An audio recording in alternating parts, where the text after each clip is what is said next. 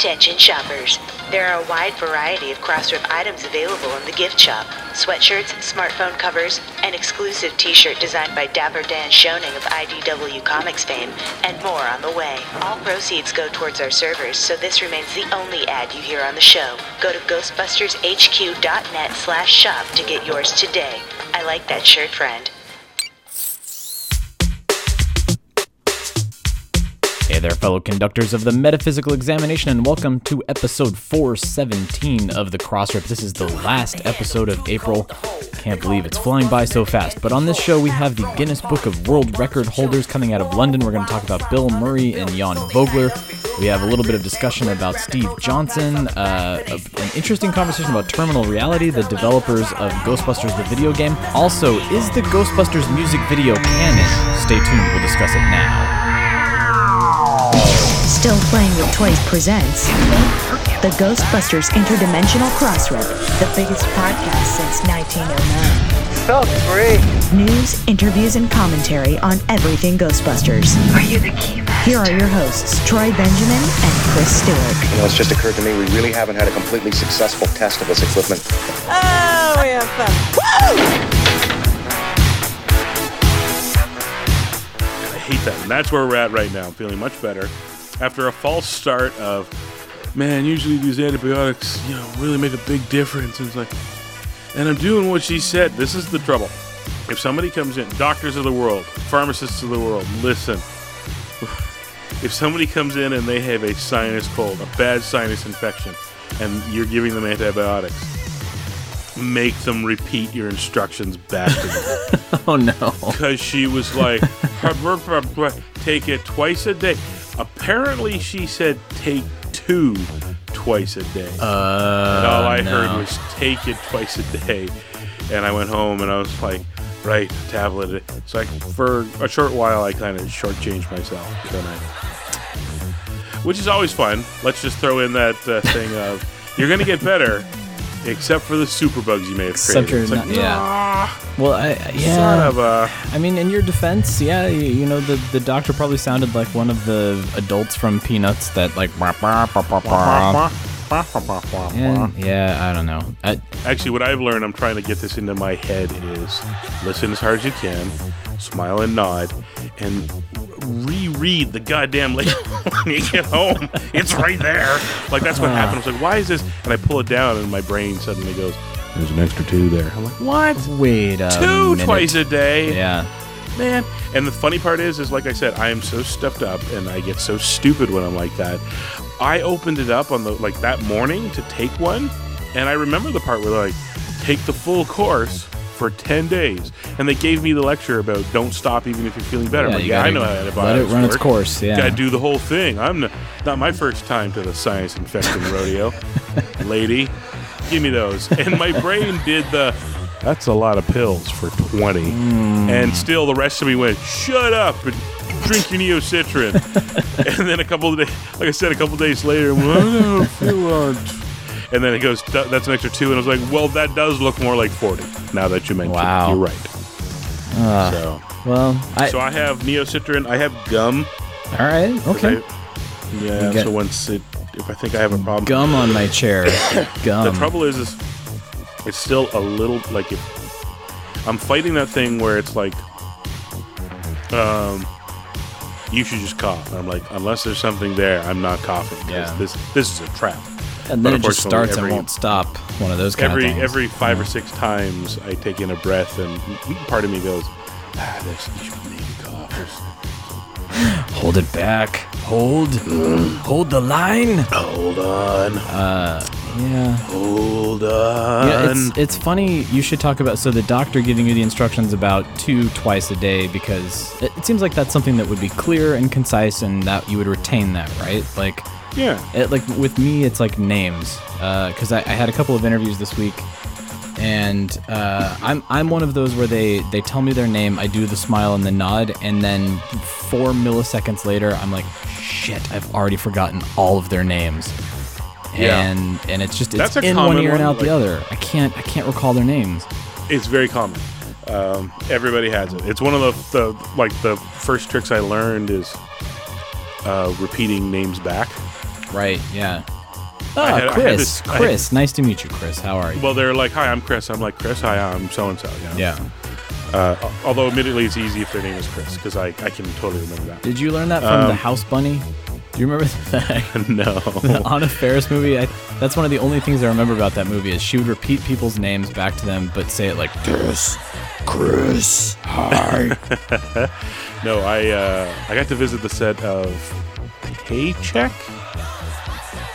That Philip K. Dick esque Oh, may actually oh, have been a yeah, Philip K. Dick right. story. Now that I think about it. Yeah. But the guy who had an, you know did a job, but in, he had to have his memory rem- removed. Right. But then he, you know, he was smart and he left clues for himself if he got into trouble to figure it all out. Well, anyways, that was shot here in town, and we got to go visit the set, and that's where I got to meet um, uh, John Woo. So that was good. Ooh. Oh, that's right. Yeah, that John was a John Woo movie, huh?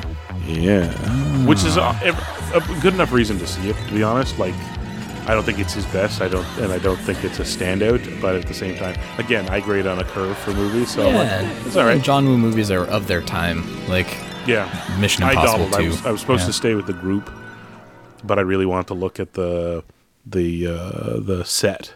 Uh, particularly since you don't often get to look at it up close, but I know prop guys that's where they like to hide their stuff because they're you know working in a shop all day and they're kind of bored, sort of thing. So looking at it, my peripheral fills with this bright white, and suddenly my brain goes, "That'd be John Woo in his shirt." I'm like, "Oh my god!" And he was very nice, actually. I was like, I'm sorry, I was just having a look at the props. And he was like, oh, no, they're very, very good. And he was very effusive about the Canadian uh, team that put his stuff Yeah. together and all that. That was great. But then later we got introduced to, they were like, we, and I was on the nerd, nerd tour. Right, You right. know how that is, right? Yeah, You can you can go with you know Good Morning America and all that sort of thing, or you're being schlepped off with all of the the nerd websites and all that, and that's what I was being. The, I was there for, and they were they thought we'll throw uh, Uma Thurman at the nerds, they'll love it, and Uma Thurman went nerds, no, and she she I'll left. have none of this. Yeah, but they uh, convinced uh, to Ben to say.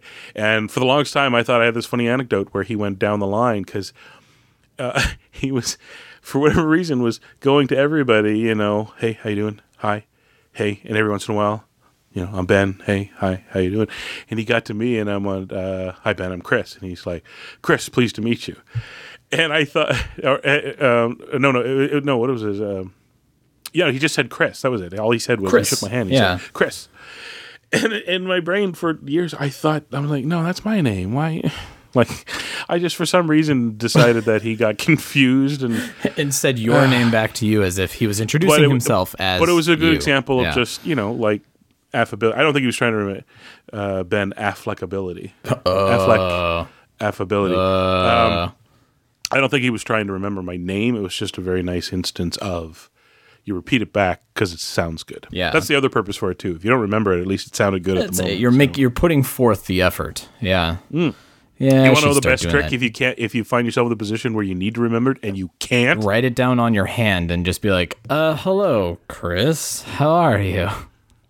No, you're Oh. like um, somebody comes up and there's this expectation you're going to introduce them to somebody and you realize you can't remember their name and you're like, oh, you know, person, hey, and then you turn to the other person and you're like, I'm really sorry, I can't remember your last name, and they almost always re- introduce themselves to the other person Oh, in w- with the last name.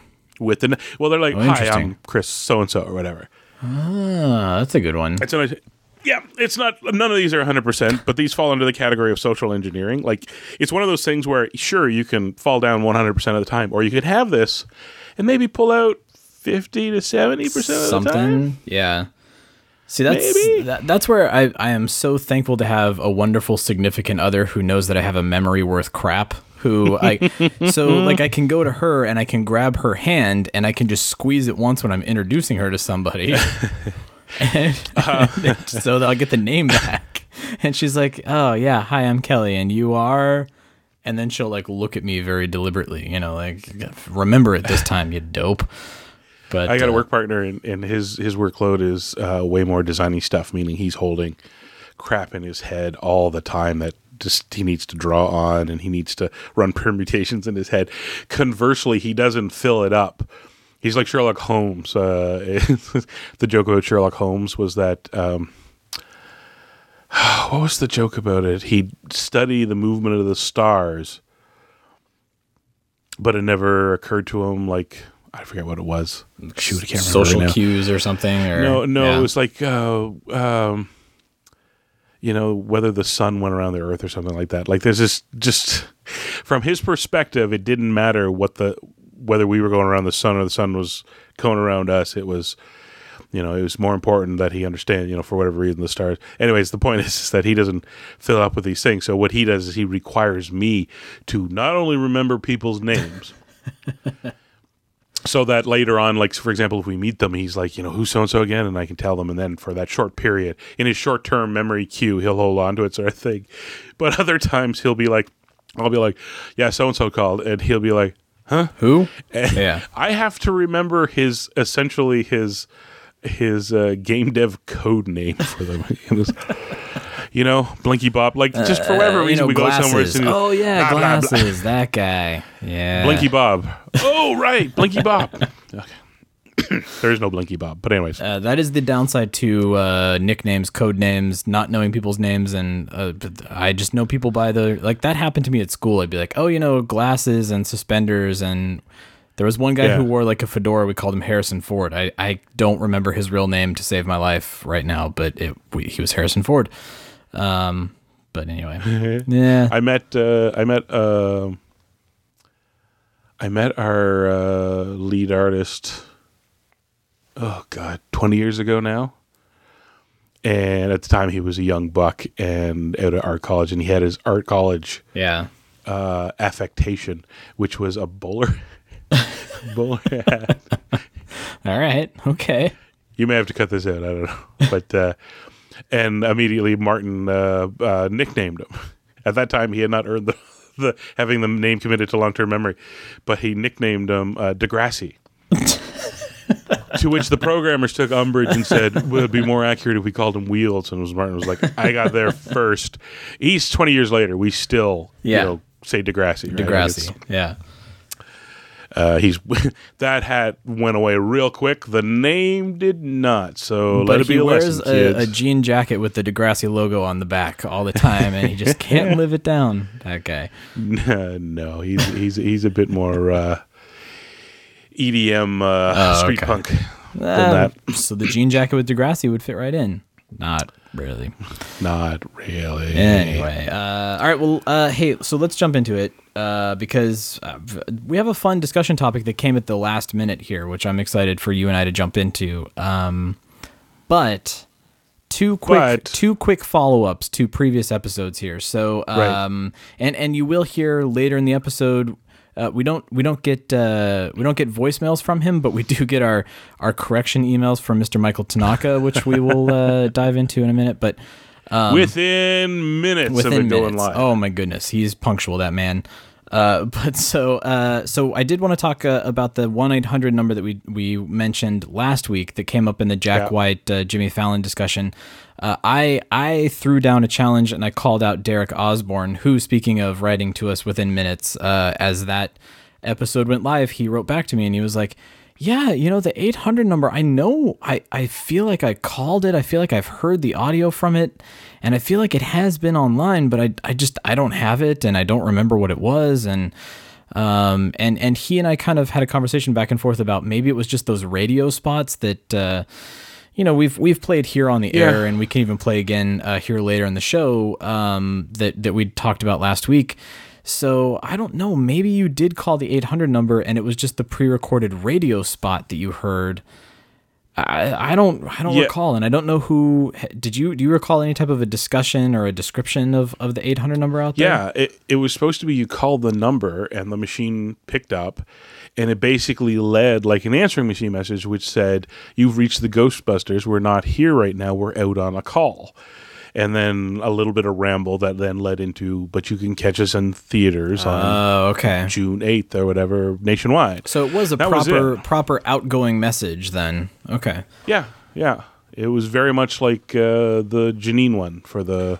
Right. Well, Is it the anniversary yeah. or the video It game? was the can't 25th The anniversary. Yeah, and Yeah. and and people did call that out as well, saying like, "Oh, I, I remember that number you called." And Janine said, "You know, we've been at it for such a long time." And I was like, "Well, no, you're actually remembering Yeah. that was five uh, plus short years ago there. Um, but uh, But that's that's good proof how memory kind of conflates things, right? yeah, it's tough. So you guys thinking, oh, I remember calling it. It may just be the radio spot we played, right? Yeah. Because one is the the funny, sketchy type one, and the other one is a bit more straight Dan Aykroyd. Are you troubled by strange noises, sort of thing? Right, So right. It fits a lot closer to what it was uh, purportedly supposed to be. Well, and and for for any of the shortcomings that people may have with the new movie, um, it, it does show that their head was in the right place because there was an 800 number, at least in the UK, uh, where you would call and you would get Kevin and you would hear the same sort of message. So it, it's that. It, it, it's not a new thing. It is something that was established back in 1984. But uh, yeah, I if anybody out there has that audio or at least maybe remembers or can paraphrase exactly what you heard, kind of like Chris just uh, said there, uh, call call in, let us Yeah. know uh, because now we're kind of on the case. Speaking of Sherlock Holmes, we're trying to get to the bottom of this and f- figure it out. Just so that we can sh- we can send it to Jack White and Jack White will be like, "Who the hell are you guys? I don't care. I just said this on a talk show." And anyway, uh, and then uh, so one more quick follow up before we get into the real news. Uh, last no, sorry, two weeks ago we were talking about the SCTV reunion that Martin Scorsese is doing for uh, Netflix. Um, and we did talk at length about how we were disappointed that Rick Moranis was not a member of that that group, that name uh, drop that happened with the press release. Uh, lo and behold, Rick Moranis will indeed be a part of the SCTV reunion uh, that is happening, I think, in May, uh, like the second week in May, at the Elgin Theater in Toronto. But uh, There we go. It uh, it's uh, I guess May. I don't know if Ontario pronounces differently. We have an Elgin here in uh, uh, in Vancouver, but uh, it's mostly pr- pronounced Elgin. So Oh, Elgin. It could go either way. Elgin, Elgin, either way. Elgin. but Hard uh, to say. Yeah. So, but but uh, I'm sure either way, Adriana will write and correct me. That's okay. Uh, hi, Adriana. How are you? I'd be disappointed if she didn't, frankly. Absolutely, absolutely, and hopefully she has tickets for this because it sounds like it's going to be uh, an outstanding show and and Yeah. a good because the last reunion was sort of a once in a lifetime opportunity. This is sort of like the well, if you missed out, this is your second in a lifetime opportunity. Um, so yeah, check it out because Rick Moranis will be a part of it. I guess he was still finalizing his terms or his negotiations with them. Uh, at the time of the press release, so that's why his name was omitted. But uh, he is now a part of it, and as he should be, he was such a big part of of that original cast. So Yeah, there's so many characters. How how could you do it without yeah, exactly. Gerry Todd and all that, right? So, I, I mean, it's uh, listening to Laraine Newman on the the Nerdist podcast talking about that uh, SNL uh, TV Critics uh, Hall of Fame thing where she invited Bill Murray and Bill was like, "What? I, don't know anything about this." And it's that same sort of thing. How could you do the original SNL cast without Bill Murray, even though he came in, uh, you know, after that first year? Yeah, he's that original cast. So uh, it's it's that same sort of thing. You can't do it without Rick Moranis. It's just not the same. So, uh, yep. So uh, I think last time I checked, it was a couple days ago, but tickets are still available. So if you are in the area and if you um, you know if if you have the means to get to the Toronto area, make sure that you uh, at least try to get tickets for that because it's going to be a whole lot of fun. Uh, all right, and that's all of the corrections and follow ups, at least until the Michael Tanaka email, which we will get into. Uh, but let's let's jump into news. You feel like some news, Chris? sure. Yeah. What if I said no? Uh, then the show would end right here. Wait until next April Fools. All right. just just slam to the credits at the end. Hey guys, Peter, I have some news from the world of Gozer. I got some pretty cool stuff cooking up over here if you want to turn your head. Multiplanar Kirlian emanation. Now, well, here's your next month's cover of GQ. Check out the aura on this sucker.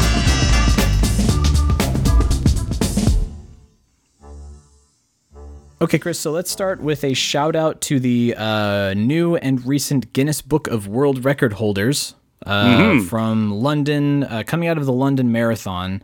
Uh, this is pretty impressive. This caught the eye of the uh, official Ghostbusters of Twitter, Facebook, uh, Instagram accounts. Um, six people all ran the marathon strapped within a, a cardboard ectomobile Uh, so they have to run in tandem at the same time and carry this uh, however many pound uh, ectomobile prop that they have for the entire marathon.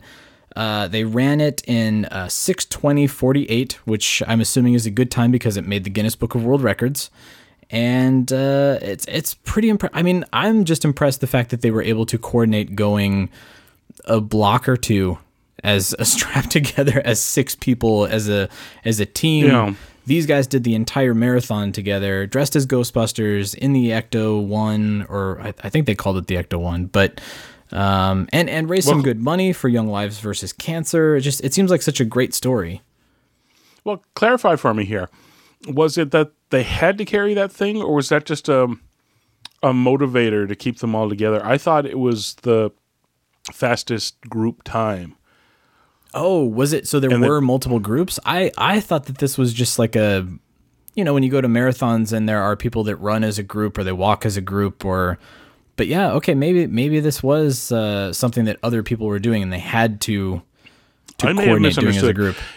Uh, yeah, I think. Well, I mean, people do run marathons in groups and all that. I mean, even countries, uh, the famous marathons enter it. Well, maybe more than the famous ones. I don't know, but quite often you see uh, people from uh, um, different nations that have been sent, you know, by the country to try and right. do a thing. So I, I Like team team running or wrong. yeah. but I I just assumed that it was just a like a nice symbolic way to keep them all close together Ah. um, and and crossing the line within a now I mean if the trick is that it's about you know them all coming together within a certain period of time that I don't know. I may have misunderstood. I, I will admit that. Yeah, that's at that's the same time probably should have looked more into it because I thought it was just like you know how people run um uh not not run I guess but you know you uh in Colorado they have this thing where you build a ridiculous like racer and you hop into a bobsled with a team of 4 and you just hope that Yeah. it stays together as opposed to it's a race or you know alcohol's involved so that's why the, the rules are a little sketchy there but yeah Probably that's what I thought one, it was. Yeah. Um I'll tell you what. You vamp Okay, I'll you, see what I can yeah, come up with Do you want to dig it up and and I'll talk about? Uh, well, I'll I'll skip ahead uh, because the Bill Murray Jan Vogler thing requires you to uh, participate here. So uh, so I'll I'll skip ahead and I talk can about. do it with half a brain All right. Oh well. So uh, let's talk. So Bill Murray, uh, he's out on his New Worlds tour with Jan Vogler and and the orchestra, doing his spoken word, and uh, the the album is fantastic. I've found that it puts the baby to sleep really well. Thanks, Bill. Yeah, tip of the hat to you. to put the baby to sleep or Puts- put you to sleep Mm, I, I'm paying attention to it because everything is very thought provoking within it. But yeah, the baby is just sort of like, oh, that's that's very soothing and kind of lullaby. And Bill's voice is nice, and he's got that sort of nice spoken voice that. Uh, f- for all of the ASMR people out there, is probably like, oh, whoa, Bill Murray, really? Okay. Uh, but uh, it- it's, I feel like you know, Jan Vogler. Uh, we saw them Hold on. on. Hold on one second I know this is clunky okay. It's on the Guinness World Records Twitter post about it. It is the record for fastest marathon in a six person costume. in a six person costume. That's awfully specific. Now, I think uh, again the question is is does a six person costume mean a costume that six people wear? I'm assuming that must be part of it. Otherwise, you just have six people that are thematically linked, and then it gets no. It's yeah, got if, to be. if you've got six people running in stormtrooper costumes, like well, it's a little different. This is like the, again because they are within the confines of this square cardboard ectomobile. it- It's it's difficult. I mean, it's like a sack race. It's if one person falls behind, the entire group has to slow down. You know, it's you have to coordinate that uh, a little bit. But but um, they okay, didn't. interesting. They set the world record as fastest ever. So yeah, they they knew. I mean, it seems to me that 640 is probably a decent enough time just to run that marathon. So yeah, let alone with a, a group of five other individuals. So hey, us us So- Ghostbusters fans, we're pretty we're pretty astute like that. Yeah. we're we're efficient. anyways, sorry to Um, interrupt. So anyway, so uh, so yeah, so Jan not that and sorry. Bill, that's fine. That's that's what we do. um, so the the two of them, I, I want to say they were on like the Letterman show or or some or actually maybe it was like a featurette when the album came out, and they were talking about how the two of them were on an airplane traveling back with each other, and Bill came up to Jan, you know, who was holding his cello in first class, and was like, "You got to pay for a ticket for that thing, or what's the deal?" And the two of them hit it off, and of course, they decided to collaborate and do this album. Um, so it goes without saying that uh, I, think I think Jan Vogler is very tickled by this. I think he's very um, excited to be out there touring with Bill Murray and, and the attention that he's getting and the attention that the music is getting uh, because he's been very vocal on Twitter about the tour, which Eric Burnham was in the front row for uh, tangentially, whatever that was like a week ago. Good for you, Eric, man. Well done. Um, but uh, but you interacted with him, Chris. You were talking with uh, Mr. Vogler, and, and I, how did it come up? Did he ask? He said something that he loves Ghostbusters, or I, how Yeah, how did how a- did this initiate? it was a thread with somebody else, and and he just replied just offhand, and I love Ghostbusters. To which I asked the obvious question. I was just jokingly because I didn't see the trick is with celebrities on Twitter. You you cannot. You can frame it as if you want or need a reply. Just don't pin your hopes on it because Right, some yeah. don't. You don't expect Um, them to reply. So, it's certainly not. Or they Jan miss it, Vogler. like- yeah, Well, and yeah, that's just. I mean, he, he's he's he, you know he's not a comedian on Twitter or something like that. Like who? uh, but at the same time, he was talking to somebody and said, "And I like Ghostbusters." So I jokingly said, "Is like, is that because uh, Dana's a cellist?" And I was like, "And that's it. I'm walking away now because nothing will come there's the punchline. There's a punctuation at the end. We're good. Yeah. Yeah. But uh, as he he replied, he was like, uh, "No, but that's uh, that's a you know bonus." Uh, so then I just I doubled down, and I, I was worried that it was going to sound too. Oh yeah, are you a real nerd? Well, let's answer this. and I, but at the same time, I was like, yeah, but he's a classical musician. I he must have an opinion on this if he really likes the movie. And I said, this is either going to go well, or if he was playing, you know, or paying lip service to that person about liking Ghostbusters, and I've pinned him in a corner, I'll never hear anything ever again. Yeah. But anyways, um, and I said, well, then what's you know, what's your favorite Elmer Bernstein uh, composition for the movie? And uh, again, he uh, kind of surprised me because he came back really f- fairly quick, and he said Dana's theme, which coincidentally is mine as well. So, Oh, that's interesting. Well, uh, he said it's like, and, and it's not just because you know it's, it's there. There's that connection Doom, again, Doom, doom, doom. Yeah, that cello. Yeah. but but you have to remember that yeah, there is a very prominent uh, cello uh, bit in the that uh, the very beautiful uh, the very uh, the very uh, beautiful bit of the cello by itself when I think the elevator door opens or something like that. It's it's like right when she walks into the firehouse, if uh, memory serves. So Dana walks through the door, and it's right before she sees Ray in the hood of the car. yeah, You hear that just the cello by itself, and then it goes to the bouncy Ghostbusters theme. Uh, yeah, I've been dissecting the score f- for reasons that will become clearer in a few months. But uh, yeah, anyway, Uh, but anyways, it uh, yeah, it was a real it was a, that was a nice touch.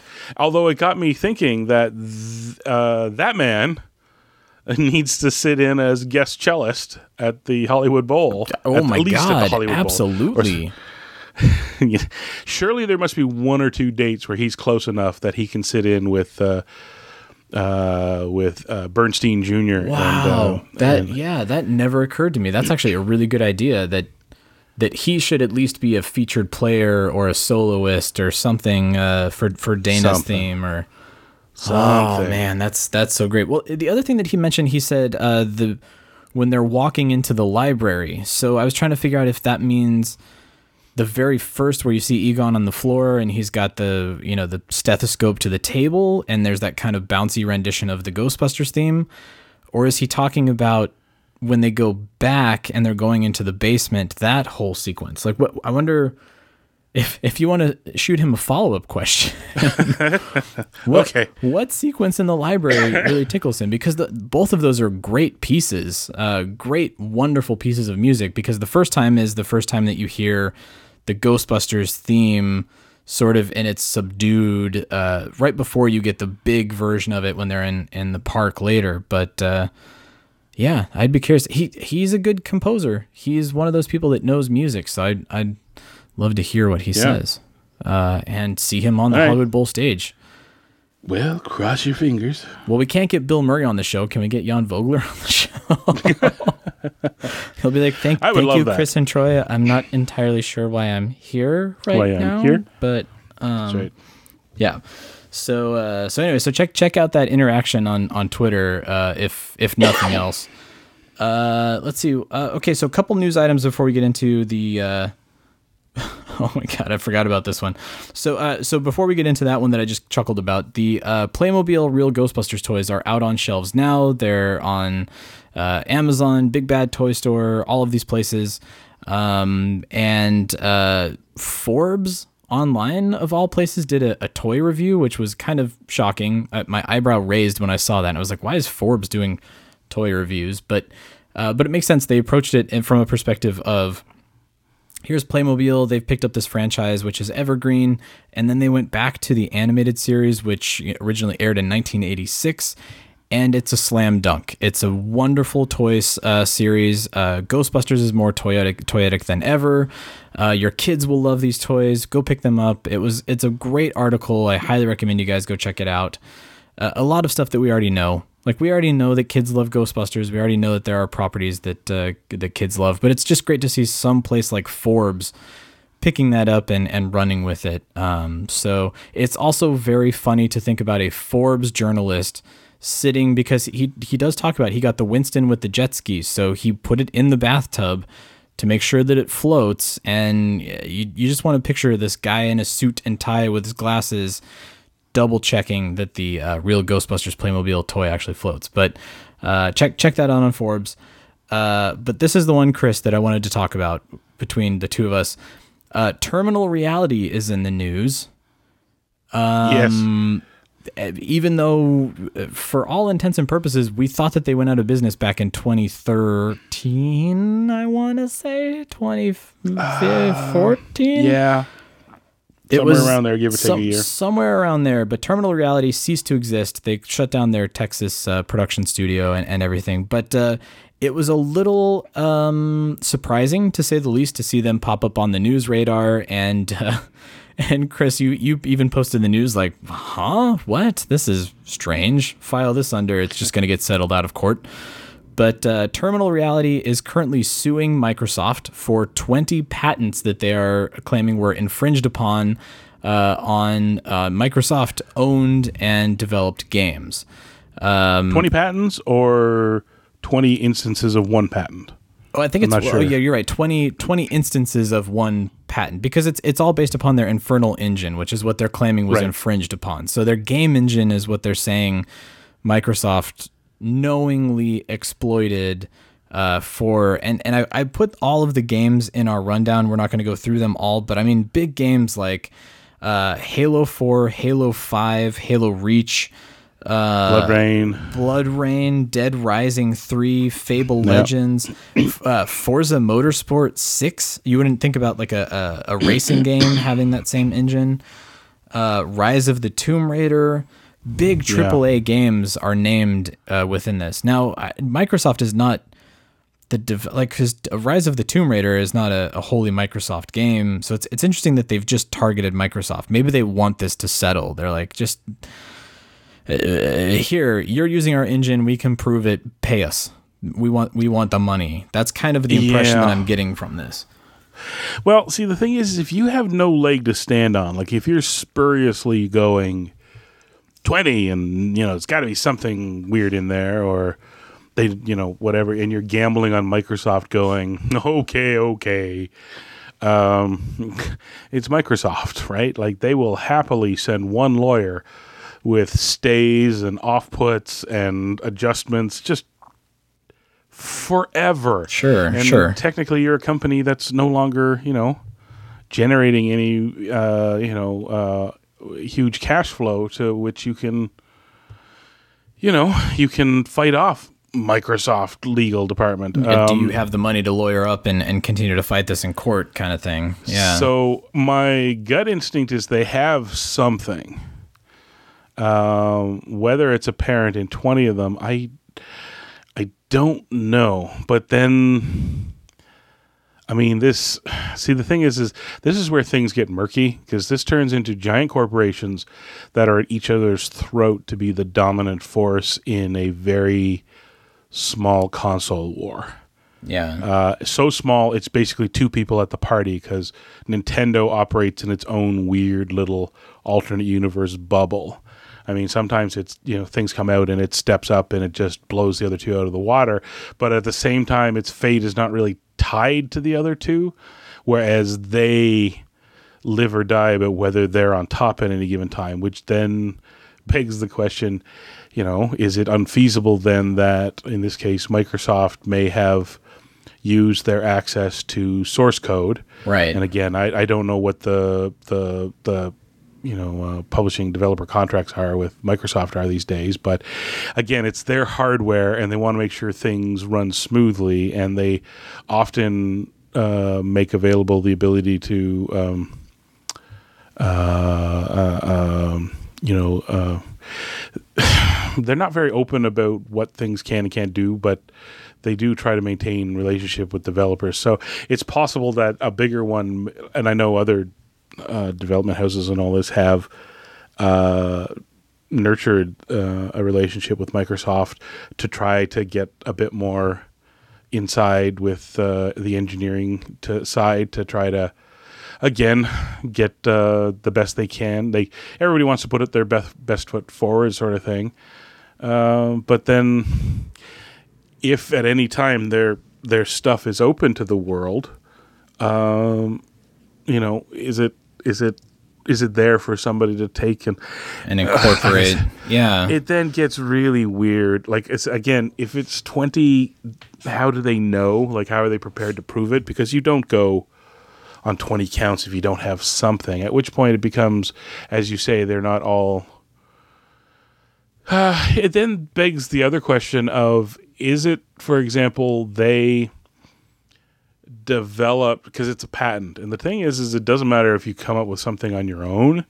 If somebody else got the patent first, Uh, that's true. That's true. And it's the same way of going about it's the same way of doing it. compressing Now the, the thing- graphics or rendering the graphics or whatever it may be. Yeah. Yeah, I'm inclined to toss out that whole bit I Hmm. put there before. I mean, that's pure speculation, and and Yeah, I mean, and, and it, sh- it goes I'm not- saying not- we are not- we're just speculating here. We're not obviously we're not uh, legal counsel for either of these two two parties involved. So the, the more I talk about it, the more Occam's razor comes into play. Where I'm like, I guess it's not impossible that there's you know foul play and shenanigans behind the scenes in Microsoft, sort of thing. I mean. Eh, It's 2018, right? Are we? Is anybody shocked when somebody goes, "This corporation did something evil"? It's like, uh huh. well, but there's such a big like slog of a but machine. it is such it is such a huge thing Yeah. and then you factor in that they're not all the same you know it's not even like even the stuff that's you know microsoft owned properties they're not all being done exactly by the same group so it's then well then how does this get handed around then the question becomes uh, for example do you, for example, maybe use? I I could see it. I don't know. Maybe it's legal judo that um, um, you recognize for whatever reason. Like, say, for example, your terminal reality. Uh, you you know you went skeleton crew and shut your doors. You're basically a company on paper, which means you don't have a lot of resources to fight something. But say you notice that there's something being done and you're pretty sure that it's being done using the method that you have a patent right, for. right. Even if the other companies are not Microsoft, you start by going to Microsoft and and and saying, "All these we're placing in your lap." and then Microsoft goes to work on your behalf Yeah. saying, "Nuh-uh." And like I say, at that point, I, I could see it as a not impossible. Then that Microsoft goes, all right, you know, Halo's ours, etc. We will. They'll choose to fight it or argue it or whatever. but then they'll go, but these ones are these other companies. And we have Um, no knowledge of, of what engines or yeah. At which point, then you know, does that make it easier to then bring those people to court, or does Microsoft because it has arrangements? Like it's again, it's possible with the the agreements. Then that see most agreements, the publisher is like, we don't know what the hell you guys are doing there, so it's not on us if something blows up. Or just Be the very weird distributor that- or the console or the licensor or whatever. Yeah. I don't I don't know. It's it's it's a little odd, but hmm. I think you and I are both in agreement that what it feels like is it's it's either a way to bring everybody to task when you can't really you know, you couldn't really marshal it on your own.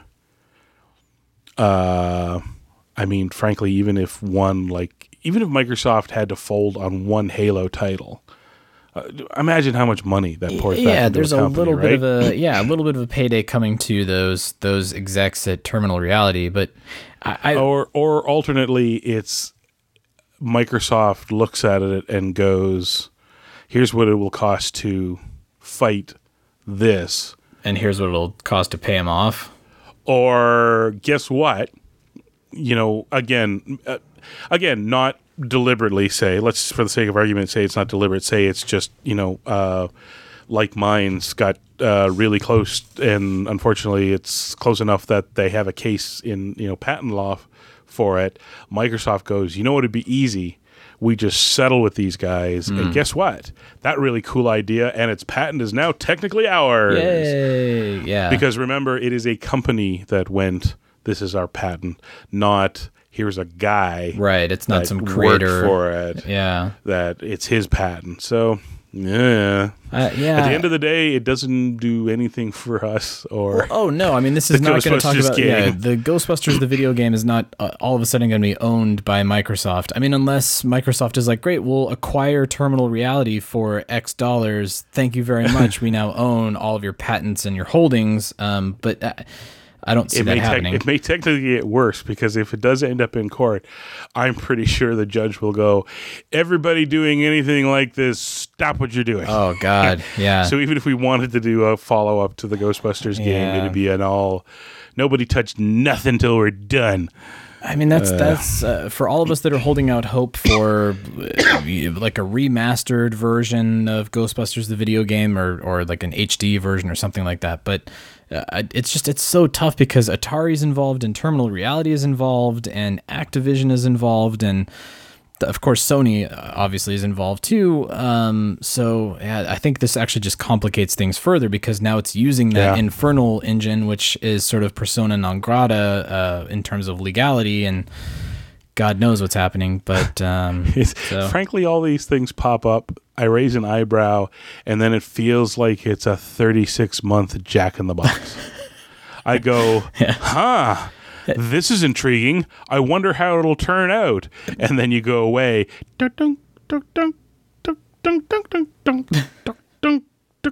and then one day, yeah. and you're like, oh, there was a ruling on that hey, thing from two and a half years ago. in 2019. Yeah.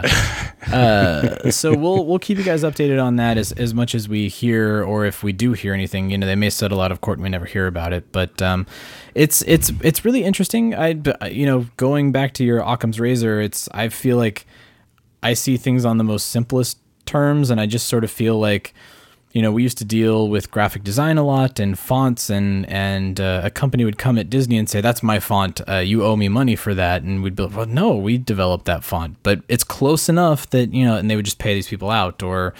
Uh, if a screenplays that happens all the time. Uh, I had the idea for the Avengers. All right, here you go. Here's your twenty thousand dollars. Here's your thirty thousand dollars. Whatever Yeah. um uh, the one that really gets me this is very tangential i'm sorry but the one that is just i this is the world we live in now folks uh the person who is suing lucasfilm and disney for the use of the word uh, sabacc which is the card game that Han Solo wins the Millennium Falcon from Lando Calrissian. Uh, f- long time that's in the Star Wars lore, and it's been in. I think the first place it probably showed up was like the Timothy Zahn books, if memory serves right. But anyway, but it's it is owned by Lucasfilm because it's within the canon of their uh, their storytelling. But this person went and trademarked Sabacc, and now they say, "Well, you owe me because that's my trademark." And it's like, come, what? No. Yeah. Anyway, lawyers Although are that's fun. that's a sad life to leave. That's- Let's- yeah, it's-. It's, just, it's right up with the people. I get emails from people, and it's like, it's like we hold, you know, I don't know, ghostsAreAwesome.com, and we thought maybe you'd like to buy it from us for four hundred twenty-five dollars. And it's like, No. Yeah. Oh, do you do Knock you remember like when Ecto first uh, Ecto first tired Ecto Force was first announced? Uh, how many people said I had that idea, or I had a fan fiction that was that, or I I did a web Yeah. comic that was that. Um, we even talked about it being a lot like uh, a Jay Young's Ghostbusters web series that he had been doing for Ghostbusters HQ back in whatever that was 1998, 1999. uh, and there was that gentleman whose name I forget at the moment, who even went so far as he got that very short rendered clip of the flying Ecto One. Right. Yeah. That that was Jay. That was him. Was that Yeah. Jay? Yeah, that was Jay Young. Yeah. Back Oh, way back. sorry, when. Jay. Back in the day. But yeah, but same thing. I'm thing. old, Jay. It's you know I'm- people I'm so have old. it's there's there's the old So- adage there's no such thing as an original idea anymore and well this I'm might so old. no we're not old you just don't have anything better to do I am old because I remember seeing that thing in Calgary like 23 bloody years ago. We're all old. and what happened to that web series well uh, anyway uh It was a good shot. try it was one good shot Good shot. Um, all right, let's talk before we get into our main discussion topic. Maurice LaMarche was on the I Was There Too podcast. I have not had a chance to listen to this one yet. Did you get you you posted it? I haven't heard Yeah. it quite yet. I listened to it on the way to work this morning. Does does Ghostbusters come up or is it It uh, does. Oh, it does. It does. Um, it's interesting. I think he said it in a couple other places, but he posits that uh, Ernie Hudson didn't get it because he had other commitments or something like that. But er, that's not how Ernie plays it out. But uh, at the same time, I think you and I talked about this before. That may just be Mau- Maurice being um, diplomatic about the whole thing. I don't know. Yeah, But uh, and then I just watched The Hand That Rocks the Cradle, and I think Ernie did okay. That that movie still holds up. That's a lot of. Yeah. That's a really good movie. although he did, I hadn't heard it before. But so a room full of people all there to uh, audition for one of the four parts, maybe five. I don't know if they're doing Janine or not. And he said, and the the the just the two of them by themselves were there for uh, for uh, Winston was uh, Ernie Hudson and um, uh, Arsenio Hall. And th- they did Ernie first, and then Ernie came out, and Arsenio looked at him and went, "What am I doing here?" but you know he was the one that ultimately booked it. Uh, he retold the same thing uh, when I got to talk to him several episodes back, um, where he he uh, he talked about um, um, um, the story about uh, uh, Bill accidentally getting uh, Lorenzo Music Oh, moved pulled off the show. Um, uh, and what was the other one? No, uh, he, he's talking about his own, where they were the they were the on- the. They, he was, they were the only ones where they said, "Yes, you get to." yeah, go ahead and do your it." Harold Ramis impression. Do Yeah. your Harold Ramis impression. It's not very long, but frankly, I, I, I posted it because it is it is mentioned, but I feel like it falls into this category of, um, you know, when Bill Murray does a new movie, we mention it, right? Because we love Yeah. Bill Murray and we want to know he's working on next. Same thing here. Like if these guys want to talk about their past history or their current, you know, uh, anecdotes or whatever, it's always fascinating. Yeah, to hear always worth a mention. Yeah. So So, uh, uh, so check that out. Uh, we'll uh, we, we still have a follow up with Maurice LaMarche that we're working on. So we'll we'll get that in the books, We'll and you guys will you'll hear that uh, sooner than later. But um, and then real quick, uh, speaking of voice actors, I just want to mention that Tara Strong, uh, aka Tara Charendoff, who played uh, Kylie on. Uh, Extreme Ghostbusters. She will be at Dragon Con this year, so everybody that's going to be there for PKE Surge, get ready because Kylie will be in attendance. Uh, so uh, make sure that you've got your Kylie cosplays ready to go uh, because she, she, I know she definitely appreciates that. She loves dressing up as her characters. Uh, maybe she'll even Now- dress up as Kylie. That would be kind of cool. or at a minimum, what does it take to convince her uh, to uh, uh, Ghostbuster uh, Marshall uh, in one of the ectos in the parade. Oh man, yeah, have her on top of one of you guys' ectos. That's oh, that would be awesome. Although when you said it, I was like, I was like, and she could be parade marshal. And I know a lot of people, that'd be awesome. And then you said she could sit on top of the ectos, and every single ecto owner went, well, I don't know can't about do that. that. Yeah. No, come on. Well, you know what I mean. But your your grand marshals always have to be like in the back seat of the uh, convertible or whatever. Uh, put her Yeah. if, if you've got an Ecto One A, she can hang off of the step on the back or something. You know, uh, If there's ever one day for everybody to pool their money and um, uh, uh, rent a, a white uh, late 50s uh, uh, Cadillac convertible Yeah. to, to join in, your that'd be the. T- un- unofficial uh, grand marshal of just the Ghostbusters section of the parade. yeah, Uh, slap yeah. some uh, magnetic uh, logos on the doors. away you go. done. Done. She can sit in the back and wave.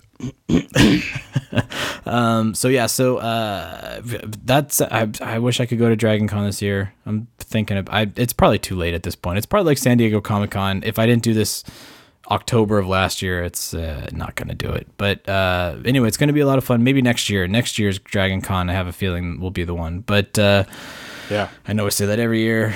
Some someday, someday he wistfully looks out the window and says, "It will happen." Um, all right, well, let's get into our discussion topic. Oh no, no, we can't get into our discussion topic. Oh my goodness, hold on, stop the show, screech, halt.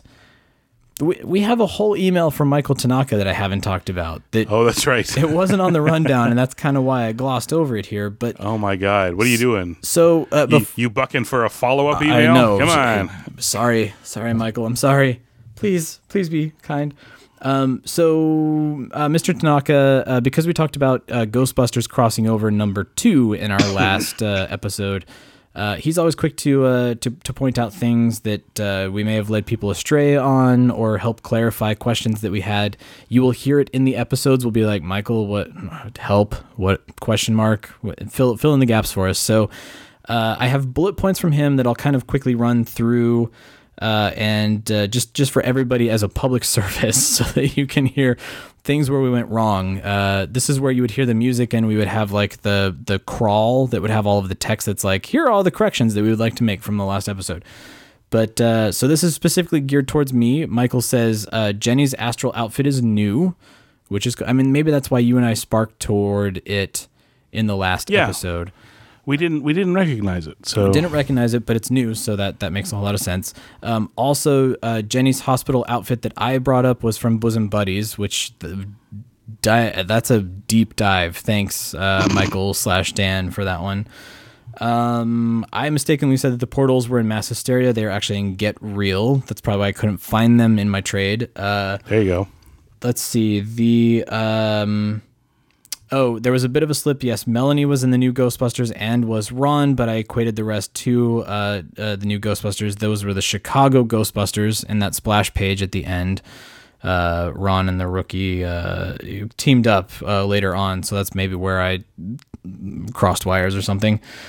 Um and then chris he said good call on the law and order stuff. He loved that.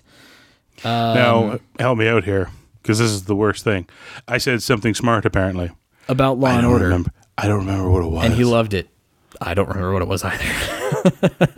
Damn, good job. I don't. I haven't listened. I haven't See- listened. I haven't listened to the The, episode yet. the so- funny thing is, people and and I know I've heard other podcasters talk about this, where we'll we'll talk about something, and then because there's about a, a week, week and a half buffer between when Yeah. you respond to stuff and we recorded stuff, uh, people will shout out things toward us on Twitter, and you both you and I will be like, "What? Huh? Oh, right, right. That did come up in discussion. So, uh, Law and Order. I don't remember what you said, but um, Nah, so I just so have to listen to it. Mild, mild spoilers, but not really here. Um, he did mention uh, they left out a whole lot of Ghostbusters that should have been on that last page because you and I had said, well, I think they covered all the bases, and Michael is like, guys, here are 20 Ghostbusters teams that uh, should have been in there. Uh, Ghostbusters Pachinko machine, that would have been interesting, a different style on those. Uh, the Ghost Smashers, which are from the storyboards with the helmets and the visors, we did mention those. We mentioned them. Yep. uh, the Ghostbusters Sega Genesis game, those sort of like squat uh, pop vinyl looking uh, characterizations of the the characters. Uh, he mentioned the real Ghostbusters pilot, which uh, I mean, I guess that's true. They did have Slimer in the real Ghostbusters and real Ghostbusters in there. Why not the guys from the pilot? yeah, but I we, we'll finish the list. I, I think at a certain point it turns into uh, smart comedy rules of you do the Ghostbusters two uh, pixel guys. Do you why why retread that? Yeah, would the Sega Genesis guys step on that joke? Or, like, or why are the there pachinko guys, Yeah. right? Like these tiny little uh, cutesy ones. Um, and the same goes for the real Ghostbusters. If you have the real Ghostbusters and Slimer and the real Ghostbusters, bring it in and pilot real Ghostbusters. Right, right. Yeah, Oh, well, Yeah, I mean, but f I for the sheer sake of the splash page and the art and seeing all of these characters together, sort of cartoon all stars to the rescue kind of fashion. Yeah. Yeah. it would be nice to see all of them together, but It would, but this begs the question: Were they chosen very specifically to to do something specific? Like if if, or it just turns into Dan doesn't want to draw, draw also that true. many. well, and, and there Um, could be legality behind that. You know, maybe the real Ghostbusters pilot uh, is not something that is owned outright by all of the share because the, uh, some of the other ones that Michael mentions, like uh, Hulk Hogan's Rock and Wrestling Ghost Wrestlers, uh, which. You know, uh, you've got likenesses there. You've got Captain Lou and Hulk Hogan, and uh, or the Filmation Ghostbusters, which obviously have been left out f- for Yeah. probably good reason because we know that there is litigation behind those. like there's there's probably Yeah. a, a really good reason that the the Filmation Ghostbusters were left out. So Well, because now if we stop and think about it, everybody in that shot, with the exception of the Ghostbusters 2, the Game Boy ones, they're all either cartoon, like proper, uh, proper Sony animated cartoon, series, yeah, uh, or comic. from Oh, IDW. oh, except for the fact that he corrected us on um, the 88 Well, miles we- per hour guys. 80 miles per hour. one. Right. And yeah. the funny part is, after we got off that, I thought about it. And I thought I, I asked myself, or maybe these are those uh, weird guys from that Japanese one. But again, that one is. See, it's hard to pick out any rules of what they're doing here, given that it's like, all right, all of these are owned, except for those guys. Those aren't. But then at the same time, if they're just referencing, like if they're doing their own homage, they may not have any real say to it or Yeah, claim to it. You know what I mean? It's like, a, it's a reference of a reference. So that's that's why uh, Filmation Ghostbusters. Yes, okay, that's not the the IP of uh, you know Sony and IDW No. and whatever their license holds. But like if if this is the Ghostbusters uh, manga or uh, you know the ESP that came out. Yeah, Although I also seem to recall that those four guys were slightly bad guys, or at oh, least right. It's been a while since I've slightly read that. mean Yeah, or something like that. the. Penguin So it's quite- Hunters is what Michael calls them. Yeah. So I'll have to go back and reread those. But it's quite possible when asked, "Can we use these?" Sony said, "Oh, you go ahead and use them, and if they want to make some noise, they're welcome to. yeah, If they want to open that door, okey doke." Um, I don't know. Yeah. But so uh, I mean, again, and and I'm sort of glossing over. Michael sent us a pretty detailed email here, as Yes. as he always does to help us Super uh, detailed. along our way. But uh, I'm going to publish an illegal book of all his emails that he sent us. letters from Michael. Michael Tanaka, the unauthorized, uh, I don't know, podography. The podography. I like that. But um, okay, so now we can get into the discussion topic. So here, I'll, I'll put All a right. little, I'll put a little breather here, and Thank then you, uh, Michael, as ever. Hello, folks. This is Ghostbuster Dan Aykroyd. I have some invaluable advice for anyone suffering the embarrassment of unsightly home ghost infestations. Just listen to these satisfied customers. Oh, I thought I'd die. Right in the middle of my PTA luncheon, the spinach quiche suddenly took off and hit Lydia Bender. well, Ghostbuster solved the problem. My girlfriend was babysitting, so I, I went over to sort of watch TV, and it blew up. We never even turned it on. Ghostbusters like wasted the dude. Hope they sent it to my phys ed teacher. Right in the middle of the playoffs, the cheese puffs start growling. Ghostbusters took care of it before halftime was even over, and they threw in a free safety check of the onion dip. Why bother with the mess of voodoo, black magic, or the guilt of religious exorcism. Hey, we deal with this kind of thing all the time. Come see us work in Ghostbusters, the supernatural comedy playing at movie theaters everywhere. Rated PG, parental guidance suggested. We're ready to believe you.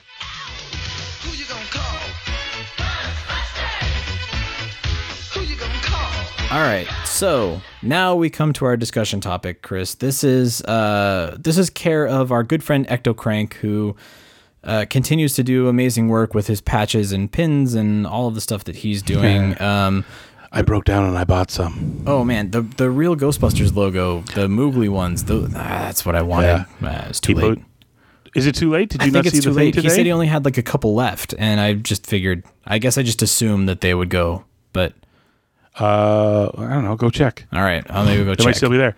But yeah, it was one of those instances where it was kind of, and I'm proton charging. I share the news with the community. I've got two left. I will in a minute. Hang on. Let me purchase one so there's only one left. Yeah. um, but uh, so yeah, so Ecto Crank, uh, really doing some fun stuff on social media. Check him out, uh, and as well as you know his Etsy. Uh, I think it's an eBay store actually, but Nope, um, it's an Etsy store. It's an Etsy store. Okay.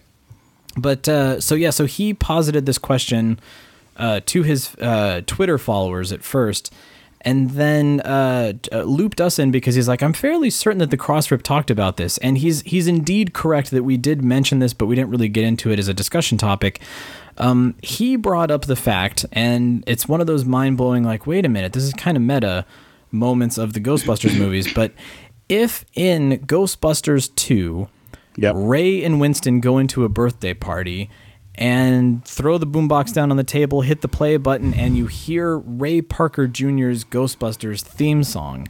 That then means that Ray Parker Jr.'s theme song exists within the canon of the movies, which that's that's what we've talked about on the podcast. That kind of it's a bit of a head scratcher. You're like, well, how would they know what the theme song to the movie is? And Mhm. it just gets it's a convoluted can of worms. But uh, so he took it one step further and he said, well, look, what if the song is canon within the movies? Does that mean that the music video is then canon within the two films? And I sat and I went, oh, oh, oh my God. I mean, yes, yes, that would make sense because what if after the rise of their stardom, uh, they obviously had some production value for their commercials. Maybe they did come up with a jingle. Maybe they hired a great session musician like Ray Parker Jr. to do it.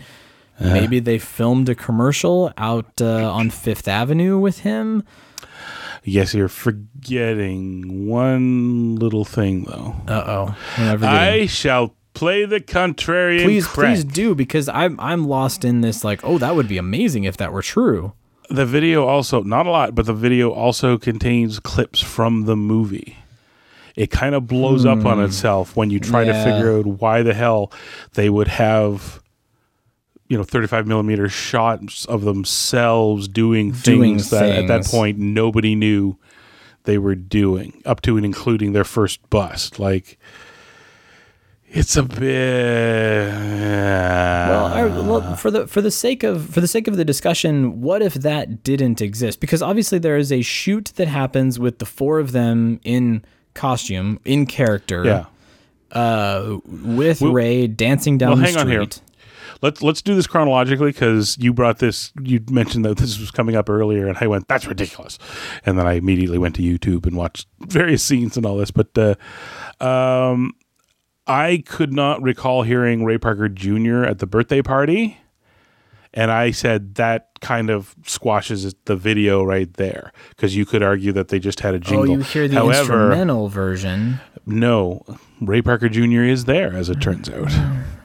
He, you can. If there's something hard, strange, you hear him do the setup. It's it's Yeah. hard. No, no. It, yeah, they sing over it, and it's kind of hard to hear them. Except they're not singer singers, so they cut it short. And you can remember he's got that. He's doing in kind of his sexy R and B. So it goes. His line, his last words go to that long vocal burn. Right. Do you know what I? The, Yeah, yeah. Do you know what I'm talking about? Strange. So is it? Yeah. Yeah, seeing things running through your head, so you can hear just a little bit and a little bit of you know yowling on. You're Huh. like, aha, okay. So they are playing their theme song with Ray Parker Jr. singing on it. Um, But I, I mean, so my, my other argument too would uh, in previous versions of the original film's drafts, they did have like jingle like during their commercial they were supposed to sing a jingle and that's what at one point Ray Parker Jr. was saddled with when he was trying to come up with the theme song for the movie. He Yeah. had those whatever four lines of dialogue that he had to work in and he's like, "Guys, this just doesn't work. Like it doesn't You've come up with a cheesy jingle for a 30 second song. I have to come up with a hit single for the record. Like I, I can't Yeah. do this. Um, so so uh, there is a possibility that in off camera on things that were not seen during the first film, maybe they did come up with a jingle. If there's something strange in the neighborhood, who you gonna call? That's all that's in Ghostbusters 2. Uh, They obviously didn't come up with the rest of the song. Oh no, if there's something weird and it don't look good, let's go get a beer. So you do hear the the second verse. All right, my argument's dead. Well, I, I was going to say that maybe they just came up with that first part of the jingle, and that kind of became like their advertising before they went out of business. But um, I mean that hmm. that still could fit because that shot of them dancing with the singing guy, you could uh, with the singing guy, them dancing along at Times Square, or whatever it is, with Ray Parker Jr. You know, the singing guy. the singing guy. Um, yeah. You could see that with you know those eight yellow, you know, pre-video toaster overlay. yeah, the uh, five five Phone number and all, three yeah. four. Yeah, Yeah, so it uh like I said, so I could there is a, a decent enough argument to be said that they uh you know had a song commissioned. and the kids, the kids Uh, at the birthday party know the song. Kind of so, know that the mum definitely does. Yeah. Um, But this big this brings up a lot of stuff like what was the descent uh between movie 1 and 5 years later, right? Like how much longer did they keep operating? How quickly did Egon return to university, right? right, like right. Well, or, how or long was does it- this jingle part of their rise before the incident at 55 Central Park West? Maybe. Yeah, well cuz remember it doesn't it oh no, it's cleaning up the town. Is it used during one of their montages? Uh, yeah, yeah. After they've the uh Sedgewick bust, you know, as uh Dana is doing her sit ups and uh, you're hearing all of the uh. Uh, the news people talking about how is Elvis and have you seen him lately? You're hearing Ghostbusters in the background. Joe Franklin. There. Yeah. Um, so I mean, I guess you could argue that since we're hearing it over this montage of their rise of their their that that it's a um you know a jingle. We're hearing that it as you know a jingle that maybe New York had to hear it as a jingle at some point too. Right. I don't. And remember, they were Those guys on TV. Yes, those guys were- on TV. they were they you and I I mean we all know they shuffled shots around. So there's a bit where they come out and they're swamped by New Yorkers and the press. That was actually the end of the Sedgewick bust um, that they then shuffled as a later bust. Yeah, as part of the But was- montage. yeah. But it was used to show that you know the press was running around after them. In and Casey Kasem, uh, you know, reporting them on American Top 40, um, it's not inconceivable that you know again for instead of a jingle maybe we could see it as a, a novelty song you know radio st- hell radio stations knock out novelty covers of hit songs all the time and all that Sure. right Yeah. Well, and and, Um, if, and if a commercial is widespread enough, like the Cellino and Barnes injury attorneys, 100 888 8888, you know, like that.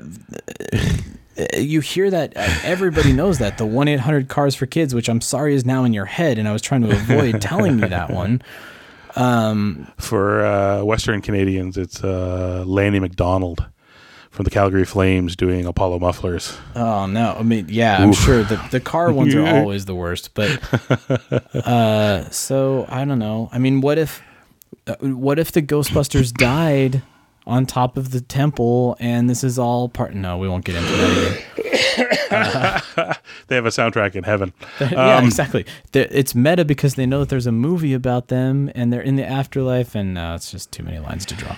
it's uh at that point your uh, you know uh, suspension of disbelief it's not a huge stretch to pick one of a couple of ways that the song exists. The trick now is the video for the reason I pointed out, which is the bits where it has clips from the movie Yeah. That nobody was there to record. Like I could see it if all it was was shots from the end of the movie, because you could argue then that it's literally it's shots of There's New York crews news there, and all that yeah. recording the big fight at 55 Central Park West. You could even go so far as to say a couple of the shots may have like if uh I'm trying to think of what other shots they use sort of thing. But I mean There were used- library shots and stuff in there. library Um, shots. They had the the skyline with the ghosts flying through it and all that. Like, that's true. Um, I mean, I, you could argue that all of the stuff with Ray Parker Jr. and and the woman uh, in in the house that could be the commercial, like that could be whatever the the spot was that they put together and aired. But but you're right. He opens the window and there's a movie clip. Like, well, it's a music video. I mean, maybe we're we're reading way too much into it, but it's fun. it's fun to do this kind of stuff. it is. Small aside though, if anybody out there has the art skill, John Yerkaba, please help me out with this one because I haven't been a proper cartoonist in years, and I don't think I have time to level up for it. But somebody on somewhere in social media had a, a meme bit about doesn't matter how old you are. You know, you don't let your head, your, your foot hang out over the bed, or the monster will get it. And I was like, unless you're a Ghostbuster or a Ghostbuster fan, then you deliberately dangle it over the bed. or you expect Ray Parker Jr. to slide out from under the bed That's and like, right. wait a minute. tickle, tickle, tickle, tickle. if you hang your foot out and it feel it gets tickled, there's no monster. It's Ray Parker It's Jr. Ray Parker Jr. on you. Uh, that that that. uh, well, that's a, that's a whole other discussion of the creepiness of Ray stalking that poor woman there. It's but very 80s. It's very 80s. It's very true. Um, but so uh, I guess I don't know what we're we're fast getting to the point where we talk about parts of Ghostbusters the same way we all talk about our our racist granny, our casually racist granny. she just doesn't know any She's- better. it was she- a different She's from a di- it was a time. different time. It was a, she doesn't know any better. Yeah. Um, all right. Well, so so to sort of bookend this, uh, I guess you know, our our consensus here would we consider the music video canon within the films? I guess it sounds like no, Um, probably. No is probably the way that we're leaning here. But the song, yes. The music video, no. The song, yes. Some way, somehow. Well, I guess we could make a multiverse uh, argument. Um, in our universe, the song exists and we got a video for it that included clips of the movie. But in the universe where the movie is not the movie, the song obviously still, you know, obviously does exist in that universe and perhaps they have the same video it just doesn't happen to include It just has news footage or um, something else where those film clips go. I would buy that. That would be my that that would be a lot of fun to accept as canon. Um, see, now all I want to do is make two two edits. One is, is I use the footage of uh, the the neon set to to cut it as a commercial, uh, up to and including them the the bits of them dancing at the end with the numbers over it. You could definitely do that. Because if you cut it, that would totally feel like a cheap '80s. It really would. That's like an 80s you know, commercial with, with a little bit of production 80s value. A non a non national uh, commercial. Yeah. a little bit, but not a lot. Um, the other thing I want to do then is is recut it where you replace everything uh, within the movie that you cannot explain away as uh, New York, you know, New York press or whatever managed to catch, and replace it with something from within the movie that they would have. Yeah. So grab like the magazine covers would be a good one. Magazine them coming out of the uh, Chinese restaurant with the the two ducks. Uh, what else could be Um, in there? Uh, No job's too big. No fee is too big. anything from the end. You Yeah. could easily do it Yeah. just by uh, running a lot of clips from the end of the movie because that was well covered by the press. Uh, and then you could call it the. Uh, so, like I say, it, it it breaks down pretty hard on that one bit, but with that one small concession. Yeah, he, you know, Ectocrank's not wrong. The fact that, the, the, like I said, I was like, no, no, no, the song doesn't exist, and then I was like, ah, there's Yeah, Ray the song singing. does exist. Yeah. Ray's there, it exists. Um, which then turns into this thing of like you, you, it's awkward to cut it off in the middle and say this part, di- this part works fine, and but not that part when they're clearly linked. So Yeah. if you're gonna let the song in, you Hmm. kind of have to find a way to let the video in. The trick is is that for the bit that feels like it's canon to the universe, which is them dancing with the guy who composed the song, uh, which would be a very Ghostbusters promotional thing to do. Um, it's the clips of the movie that kind of Yeah. break it down, but but yeah, um, It could I would be. argue multiverse. It's the Multiverse. If Yeah. if we if we just pretend, I'm I'm giving it a, a, a yes with a caveat. Now that everybody understands my caveat. and and and that footnote is is pretty uh, pretty well warranted. I I feel yeah. Or a no, but But yeah, uh, you can you can depending on your demeanor, you can pick whichever one. I I would yeah I'd agree. Uh, But it's fun it's fun to think of it as being an It is. universe. Yeah. Um. So uh, so there you have it. And uh, more more theories like that. Please send us. Those are great questions. Send them our way. Find us that one eight hundred number so I can use the audio in my re-edit. Yes, please do. Don't wait another minute. Pick up your phone and call the professionals. Ghost Stoppers. I'm sorry, we'll do it again. We want to hear from you. Leave us a voicemail on our call-in line at 470-242-4742. That's 4702-GBHQIC. We also have a Facebook page You do? and Twitter accounts. Spence is dead. No kidding. Just give me the address. Search Facebook for The Ghostbusters. Interdimensional cross rip. on Twitter, look for Troy at Ghostbusters HQ and Chris at Proton Jar Jar. What the hell are you doing?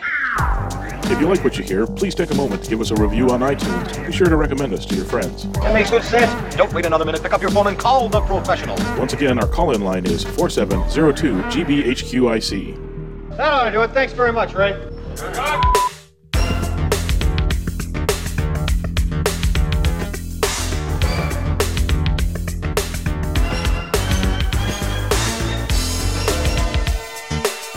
All right, Chris. So we're uh, bringing bringing 417 to a close here. Um, what uh, what do you got for final thoughts? You've you've held up pretty well. I know you're still under the weather. We talked about that at the very top of the show, but uh, Yeah. What uh, what do you got in terms of final thoughts I to bring this one to a close? The, the dry cough. I am I am no longer technically uh, on death's door. I, mean, I Oh, wasn't no. really at death's door. No, but, no, uh, no. I was feeling pretty rotten. Like, um, I am I am not one of those late night jokes about you know when women get the flu they soldier on and when guys get the flu they turn into little boys. It's like no i idiotically march on until i fall down and then a doctor says you're an idiot. Uh, so i hit my you're an idiot uh, point there last weekend and I'm, I'm paying attention to my doctor and i'm feeling much better now but I, I have the dry it's the persistent cough it's just it's not an indicator that i'm, a I'm sick sorry. it's not an indicator that I'm sick. It's an indicator that I was sick, and it's going to keep indicating apparently for another couple weeks. Uh, well, Yeah, well, what can you? But I apologize. I tried my best to minimize coughing in people's ears. I, I failed. But uh, final thought. Um, I was thinking about this earlier, uh, partly because of the the Guinness World Record, because they were raising money for charity. Um, there's a lot of for charity stuff going on. Um, a small aside, uh, round of applause for the Ministers of Grace because they are heading to Edinburgh. Oh, th- did they make their goal? They did not make their goal, but you can still keep. Uh, I think there's a way to keep sending the money, and they got fifty percent. Well, that's not bad. That's not bad at all.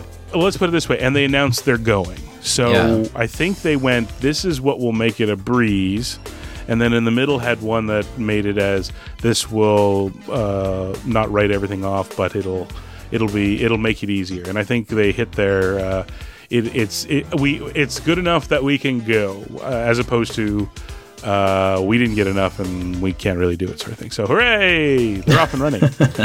uh, but coincidentally, I was like, oh wow, here's and there's video. Uh, again, I did mention earlier that I have a stuffed head and I'm an idiot. So I was like, video, what a way to celebrate them announcing they're going to the fringes. Give people a taste of or- Orlando, Florida. What the hell is No, this? wait a minute.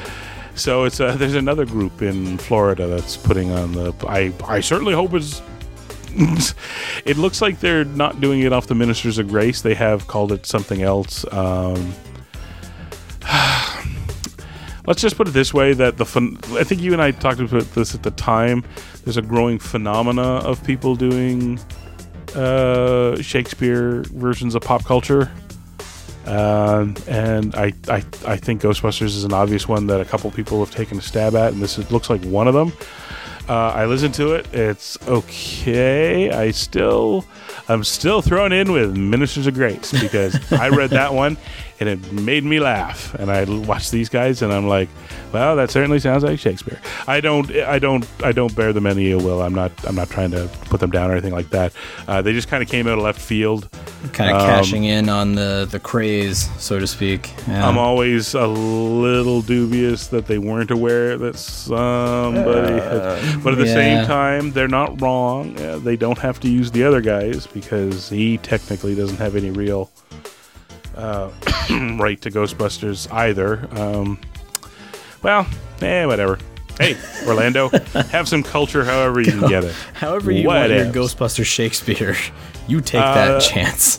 that said, the high profile one is the Edinburgh Fringe, and I really hope it goes well for them. And I hope perhaps we'll get to see um, maybe some uh, press coverage, video clips of it come out of it, sort of thing. Um, Yeah, I'm, I, and the costumes. I want to see what the costumes and the packs and yeah. Uh, well, if nothing else, we'll start to see uh, pictures and all that. I'm, I'm, Yeah. I'm pretty sure. That's- and they're pretty busy on exciting part. social media, especially during their campaign. So I can't imagine they're not going to. Um, yeah. um, um, you know, maybe put some photos or even maybe a little video clip up. Uh, I was, uh, as everybody re- remembers, I traveled. So they announced their campaign just as I was about to go traveling, and I was like, I cannot spend the money yet. Yeah. Uh, but I did uh, just before the thing ended, and uh, getting myself one of their enamel pins Ooh, because nice. that that Yeah. Shakespeare no ghost. It's a great logo. That's a um, that's a Jordan Monsell uh, classic right there. Yeah. William Moogly Spear. I don't know what it what you want to call it, but uh, uh, that one that one's that one's that one's gonna look fresh and dope. Fresh and on dope. Whatever Hey, I put it on. kids. hey, hello, fellow kids. Um, but not to uh, to get back in my original final thought. There's a lot of fundraising going on. Uh, Briley and the Ontario Ghostbusters are doing a walk. Uh, I'm pretty sure they must have heard about the marathon Guinness record and went, "Pff, well, why bother? And they're just going to walk it. No, because because they're wearing their the, their uh, real packs. Oh, Um, uh, you don't yeah, run in you those. Can't so- run a marathon in those packs. You can barely do the parade in those packs. Yeah. I I like to think that perhaps there's a couple of guys out there that I totally hot trap it, and then they're like a mile in. hot trap.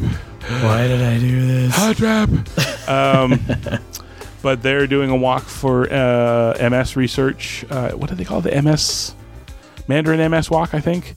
Uh, and they asked, and, and I posted it just today. It's a couple of days late. I apologize. Um, they asked me on Monday, and I um, only got uh, to put it up today. That's my bad. Um, but then it's never too late uh, to help them raise some money for that. And it's you know it's quite consistent throughout the year that there's a handful of things, both either crowdfunded, uh, reasonably uh, requests for crowdfunding from the community, and just in general, all the groups doing their charity stuff. And what I got to wondering is why we've never. I mean, it's kind of works on the honor system, which is, but, but at the same time, I guess it doesn't work until somebody stands up and says, "What if we all tried this?" And my thinking was, is like, well, how much money do you feel you can reasonably give to charity in a year? And everybody's got that number. And it's like, well, what then if you split it up against you know, all the charities you run into in a year. What does that work out to? And I was like, man, like say I was willing to to pay 50 bucks to a charity of my choice. I've got at right now maybe what a half a dozen that they give money to throughout Yeah. the year. And in my, uh, you know, when my, my financial situation, I go, mm, I, we, you know, me and the family, we can do, you know, 50 bucks here, there, everywhere, whatever it turns out to be, or more or less, or what have you. It's like, well, but for example, you know, you and I, if for example, we, everybody that listens to our podcast, I'm not saying everybody can, and again, I realize this is one of those things where uh, the the sad flip side of charities going every little bit helps is uh, is some people going yeah, and unfortunately, I need it to help me. Um, but the thing is, is let's just assume we all went. What if us and everybody that listened to the podcast? I'm I'm thinking this needs to be a community wide thing, but let's just for the sake of numbers, uh, I will artificially say that we have say 2000 listeners an episode. That is not right. That is low, but that is the just the nice round number I'm pulling out for our example here. Sure. Yeah, that's yeah. If we all went how many Ghostbuster charities you know, or crowdfunding do we run into uh, throughout the year? Legitimately, is that more than a dozen when you think about it, right? Like maybe like I, yes. I can't think it's more than that. Yeah. But imagine if we all went, then we will all give one dollar to these when they show Yeah, up. Five, one dollar, five dollars. Yeah. Well, no, not don't don't throw don't Oh, throw off the oh, math okay, yet. one Don't throw in five dollar. dollars. Okay. If we all said, "Great, there's twelve throughout the year," I will give. We will all give a dollar each. Every time we do that, that's two grand that shows up in the pot. Yeah. Versus two thousand of us thought about it, went, "I don't have 20 25 dollars or whatever to give to this right now." And only a few of us do. Do you know what I mean? Like, Yeah, I mean, well, and and this this particular one for the Ontario guys, they're looking for fifteen hundred dollars. Like that's that's their goal is Right. uh, which we could easily do uh, here here on the show. Yeah, absolutely. if we if we all just went to it and said you know like because this is the this is like a the last bridge that it has to be done virtual. It has to be done on an honor system. And it will never be a 100% uh, input thing. But even again then i say even if it only had like 50% that's a thousand dollars that dropped into their pot right? Like uh i i I have no proof for it, but it feels in my gut like the um, the the the greater return is all of us going what 12 charities a year a buck each $12 is nothing i can Yeah, absolutely even it. people who are in harder spots can go that's that's a non-issue no problem yeah, 12, if we- bucks is that uh, that one meal that uh, you know a couple of coffees a couple of weeks. Yeah, it, it it's not as bad as I gotta put in three thousand dollars or one hundred and fifty dollars or I yeah. picked up the the Ghostbusters. Um, not the Ghostbusters. The there is a Ghostbusters reference in it, which was very funny. Uh, but the Mad magazine reboot. Oh uh, yeah, that's right. That just came out. Yeah. Yeah, comedian Dan Telfer is the the new editor, and uh, it was a it was kind of a, a let's gently steer the old guys out and bring in some people that know what funny is. Uh, it still feels a lot, you know, like gross uh, mad Uh, well, jokes and stuff yeah, like that. it's but- Mad Magazine. Yeah. but it was pretty good. Uh, just as an aside, the Ghostbusters joke was um, uh, marketing chick flicks to bros, and they showed the original movie cover and then did the bro version of the cover. So, uh, oh, what was? so they had one was Pitch Perfect, and it was just uh, just a giant baseball filling the whole, the whole uh, things like that. And then the last one on the last page was a picture of Ghostbusters Answer the Call, and then the the bro version of it was the original Ghostbusters poster. and even I had to go, uh, with fair play. That's that's funny. that's pretty good. That is pretty Uh, good. But anyways, um, that that that's uh, got a six dollar price tag on it. I think more for Canadian or whatever.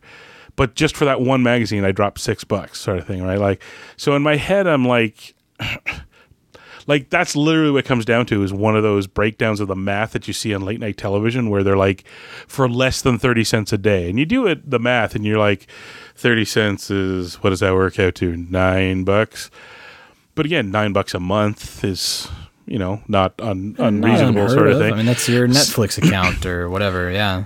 so in this case, I'm, I'm breaking it down to for a buck a month.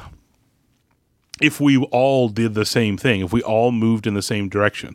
So if these groups that do the charity stuff head out into their community and they ping us and some of us throw in and all that, but we feel like we have to treat it as you know, I, I like these guys. I you know, I can do it there, but I don't really know these guys, so I'm not gonna do it there sort of thing. And it was like, man, it just feels like we could come in for at a minimum and that's the trick right i guess everybody theoretically could go i'm a little better off i can do a little bit better or they could even do the i give a buck to everybody but for these guys i'm throwing in 10 or 20 sort of thing whatever it's your choice but i'm just like if we all agreed so what's a good community like what's the last count on gb fans membership Oh right? God, Like, yeah, huge. 20k plus. I haven't Yeah. looked in like years.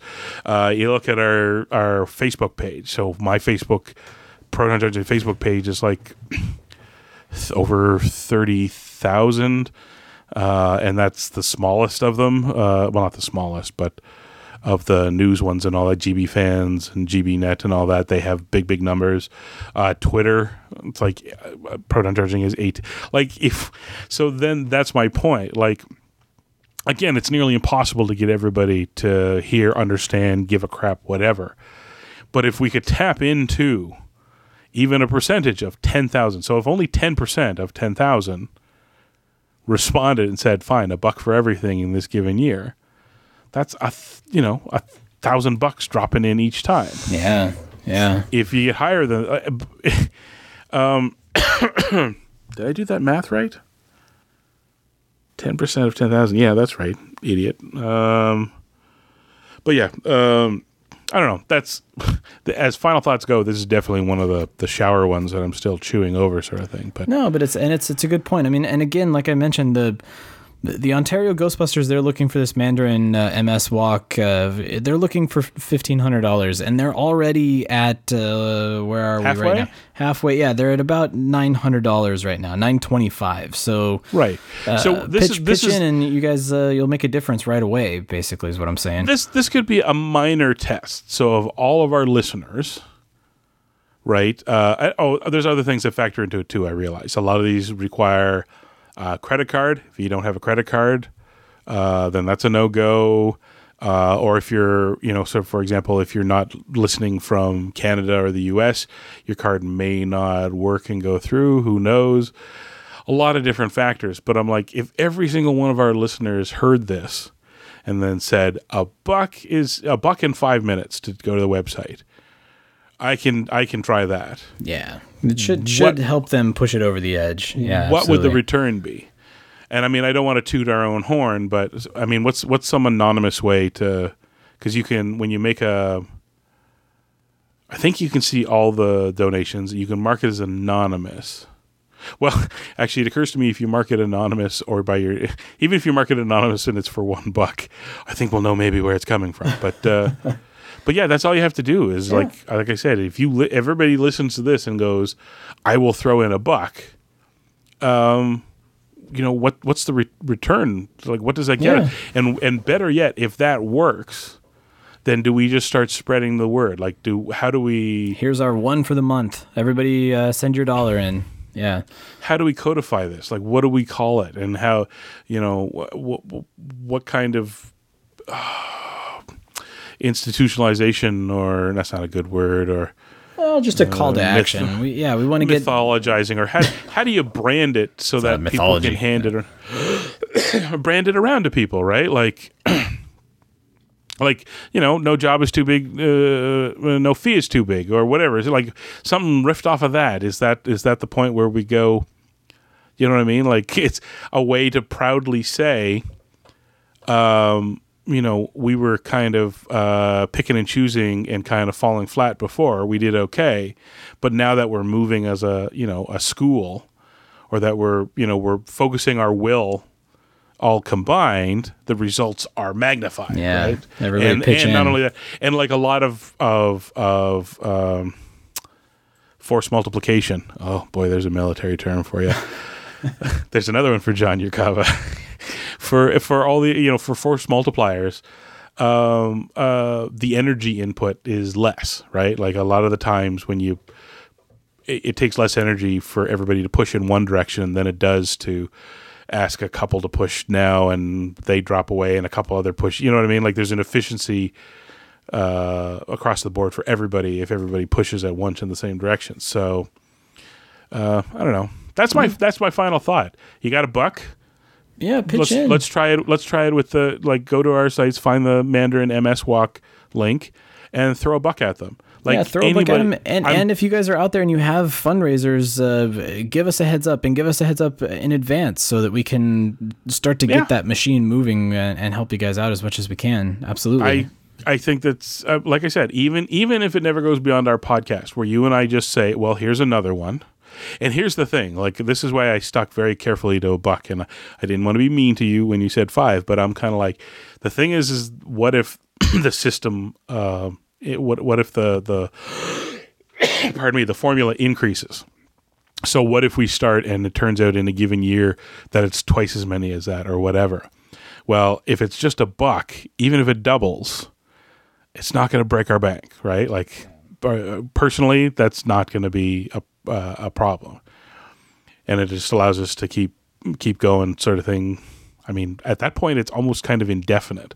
Like at that, at a certain point, you then have to start doing your own personal math of what is your yearly budget for, um, for charities, and if you go, I don't know, I guess I give a hundred bucks. That's just again just another nice round number I picked. I guess I give a hundred bucks a year to charity.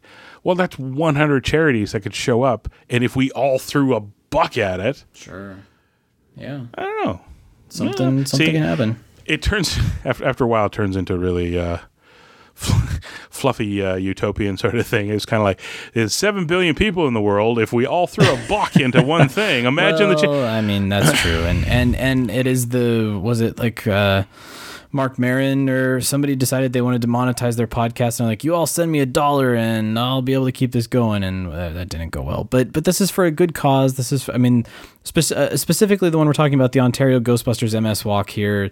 Uh, good good cause, uh, and and a good team, good group of guys that we know really well. So. And gals. and gals, good guys and gals. Yeah, that's he didn't mean that. That I was thoughtless of that. him. I apologize on his. That's I need to uh, adopt the Paul F. Tompkins calling everybody friends. Uh, because you I just yeah. I, I always go guys and it's it's incorrect. But um but anyway, so yeah, uh, go donate. We'll put those up on the social media links, and uh, we'll we'll keep you guys posted on all of those uh, great charity events that everybody else is out there doing. And uh, please please do your best to let us know so that we can let other people know. Let us help you boost the signal. So uh, until next week, everybody, uh, we'll be back here. We'll be talking about Ghostbuster stuff. We'll be helping you guys out with your charities as much as we possibly can. And until then, we'll see you on the other side. Thanks for joining the Ghostbusters Interdimensional Cross Crossrip. Visit us at protoncharging.com, ghostbustershq.net, and stillplayingwithtoys.net. That used to be one of my two favorite shows. Let me guess. Gozer was no study. Everything you're doing is bad. I just want to let you know that. We'd like to get a sample of your brain tissue. Oh. Next week, though, hairless pets. Weird.